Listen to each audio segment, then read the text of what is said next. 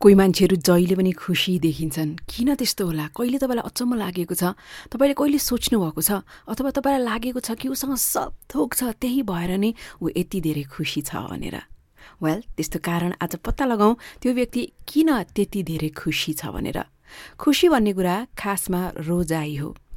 सारा संसारमै दुःख छ म पनि दुःखी छु भन्न पनि पाइयो। अथवा संसारमा कति धेरै दुःख छ मेरो दुःख अरूभन्दा कति कम छ भन्न पनि पाइयो होइन?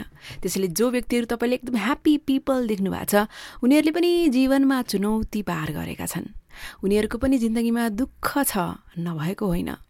तर केही यस्ता कुराहरू छन् जुन उनीहरूले तपाईँलाई बताएका छैनन् त्यति हुँदाहुँदै पनि तिनीहरू सधैँ खुसी देखिन्छन्। सो आउनुहोस् उनीहरूको त्यस्ता सिक्रेटहरू त्यस्ता राजका कुराहरू हामी राम्रोसँग सुनौँ र तपाईँसँग यस्ता कुराहरू कतिको छन् छैनन् त्यो पनि राम्रोसँग चेक गर्नुहोला। बाई द वे सब्सक्राइब गर्नु भएको छैन भने do not forget to subscribe को हुनुहुन्छ तपाईँ? कहाँ बसेर सुन्दै हुनुहुन्छ?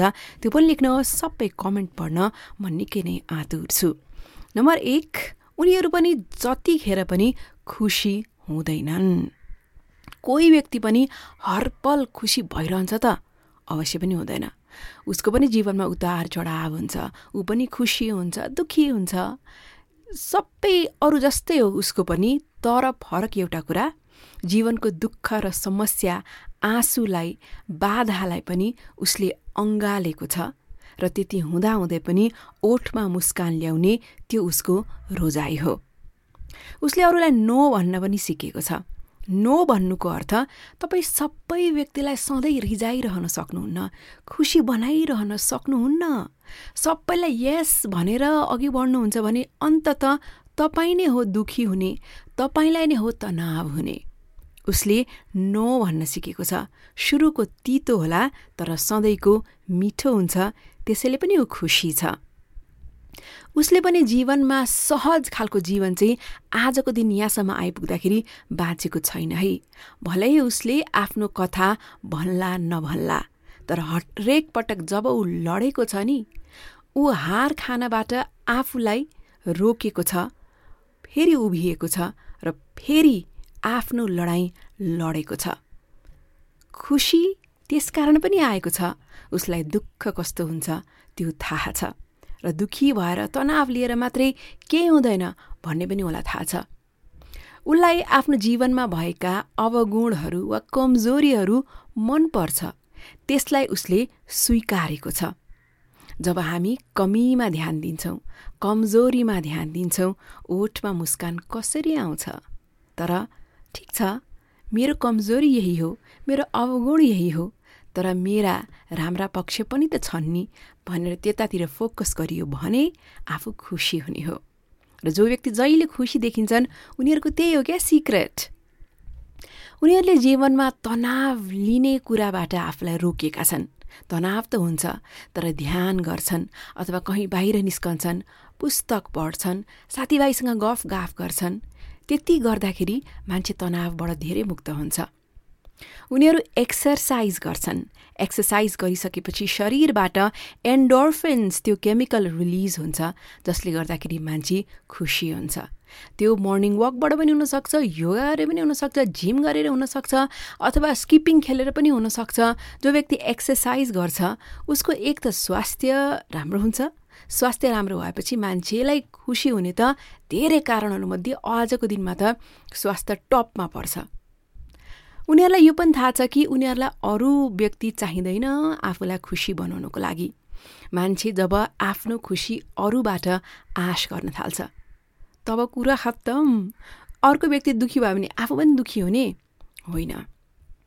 आफूभित्र अथाह भण्डार छ आन्तरिक भण्डार खुसीको। त्यसैले आफूलाई खुसी बनाउन म पर्याप्त छु भन्ने उनीहरूलाई लाग्छ। उनीहरू अरूलाई जज गर्दैनन्। यो कालो रङ्ग यो गोरो रङ्ग यो यो धर्म यो यो जात जात यो व्यक्ति यस्तो उस्तो भनेर जज गर्न थालियो भने नि धेरै हदसम्म आफूलाई धेरै कुराबाट टाढा राखिन्छ। मानौ बाहिर पानी परिरहेछ तपाईँलाई त्यो पानीमा गएर रुच्न मनपर्छ र अर्को व्यक्तिलाई रुच्न मन परेन भने तपाईँ हे यो व्यक्ति कस्तो? भनेर भन्नु पाउनुहुन्न। भित्र बसेर म टिभी हेर्छु भनेर उसको चोइस हो। त्यसरी जज नगरिकन जब स्वीकार्न थालिन्छ तब पनि खुसी बढ्छ। उनीहरूले आफूभित्रको बच्चालाई अझै जिउँदो राखेका छन् है। हामी अघि बढ्छौँ जीवनमा बच्चाबाट ठुला हुँदा हुँदै यति धेरै समस्या आउँछ। आफूभित्रको त्यो चाइल्डलाई त्यो बचपनलाई बिर्सिसकेका हुन्छौँ। तर आफूभित्रको बच्चा जसले बा बचाइराख्छ नि ऊ धेरै क्रिएटिभ पनि हुन्छ धेरै खुसी पनि हुन्छ। उसले डरलाई पनि जित्न जानेको छ जो खुसी हुन्छ। डर भन्ने कुरा हरेकलाई केही न केहीको डर हुन्छ। तपाईँलाई केसँग डर छ भन्नुहोस् त। मलाई म सोच्दैछु मलाई केसँग डर छ भनेर। होस् यतिखेर नभनौँ। तर जो खुसी भइरहन्छन् उनीहरूले त्यो डरलाई पनि जित्ने प्रयास गर्छन्। प्रयास त गर्नु पऱ्यो नि त। होइन म सक्दै सक्दिनँ भन्ने पनि भएन। सो मेरो डरलाई जित्ने प्रयास मेरो त सदैव जारी छ। कहिलेकाहीँ तलमाथि हुन्छ तर पनि डरलाई जति सामना गर्नुहुन्छ नि त्यति त्यो दूर भाग्छ। जति डरबाट आफू भाग्नुहुन्छ उति त्यसले तपाईँलाई पछ्याउँछ। खुसी देखिने मान्छेहरू जोखिम मोल्न पनि तयार हुन्छन्। आफ्नो एउटा कम्फोर्ट लेभलमा बसिरहनु त मजा आउँछ। तर क्यालकुलेट गरेर है जोखिमहरू फेरि। क्यालकुलेट गर्ने आफ्नो रिस्कलाई र त्यो रिस्क जसले लिन जान्दछ उसले धेरै फाइदा पनि उठाउँछ र फाइदा भएपछि को खुसी हुँदैन होला। खुसी देखिने मान्छेहरू मनमा कुरा कर्कट लुकाएर मनभित्र पाइल्डअप गर्दैनन् आफ्ना विगतका तिता मिठा रिस रागहरू। यसले मलाई यस्तो भनेको थियो। यसले यस्तो गर्छ। आदि इत्यादि चित्त दुखाइ राखिरहने हो भने कहिले खुसी हुने? होस् उसको बुद्धि त्यति म ठिक छु म त्यस्तो बुद्धि गर्दिनँ भनेर जसले सोध्छ नि खुसी हुन्छ यो। त्यस्ता मान्छेले अरूलाई प्रोत्साहन गर्छन्। अरूलाई सहयोग गर्यो अरूलाई प्रोत्साहन गर्यो भने खुसी भन्ने कुरा आफूमा पक्का पक्का आउँछ। उनीहरू हाँस्न मन पराउँछन्। कोही मान्छेहरू देख्नु भएको छ हाँस्दै नहाँस्ने कि पटक्कै पनि। कस्तो खुसी हुँदा पनि नहाँस्ने कि? त्यति भन्दा तपाईँको दिमागमा को चल्यो मेरो दिमागमा केही व्यक्तिहरू आए। तर जो खुसी भइरहन्छन् ओठमा मुस्कान टुट्दैन र हाँस्न रमाइलो लाग्छ उनीहरूलाई। उनीहरू आफैसँग इमान्दार छन् है। इमान्दारिता भन्ने कुरा निकै नै महत्त्वपूर्ण छ। आफैसँग इमान्दार। मैले माथि धेरै कुरा गरिसक्ने।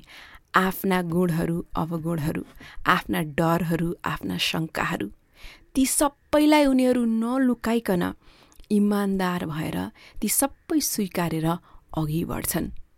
उनीहरू अरूसँग सहयोग पनि माग्छन्।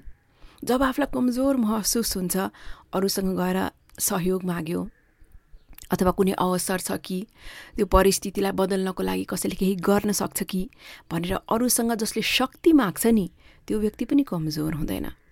उनीहरू जीवनलाई माया गर्छन्। अन्तिम पोइन्ट सबैभन्दा महत्त्वपूर्ण पोइन्ट त्यही नै हो। Ups and downs highs and lows in and outs सबै कुरो त हरेकको जीवनमा आउँछ। जीवनले घाउ दिएको छ। जीवनले घात गरेको छ। तर मुस्कान पनि दिएको छ। कति धेरै माया पनि दिएको छ। तपाईँ सोच्नुहोस् त कति धेरै कुरा छ तपाईँसँग जुन तपाईँले यादै गर्नुभएको छैन। सो तपाईँ त्यस्तो व्यक्ति हुनुहुन्छ जसले जीवनलाई माया गर्छ भने पनि तपाईँ खुसी रहिरहने व्यक्ति हुनुहुन्छ।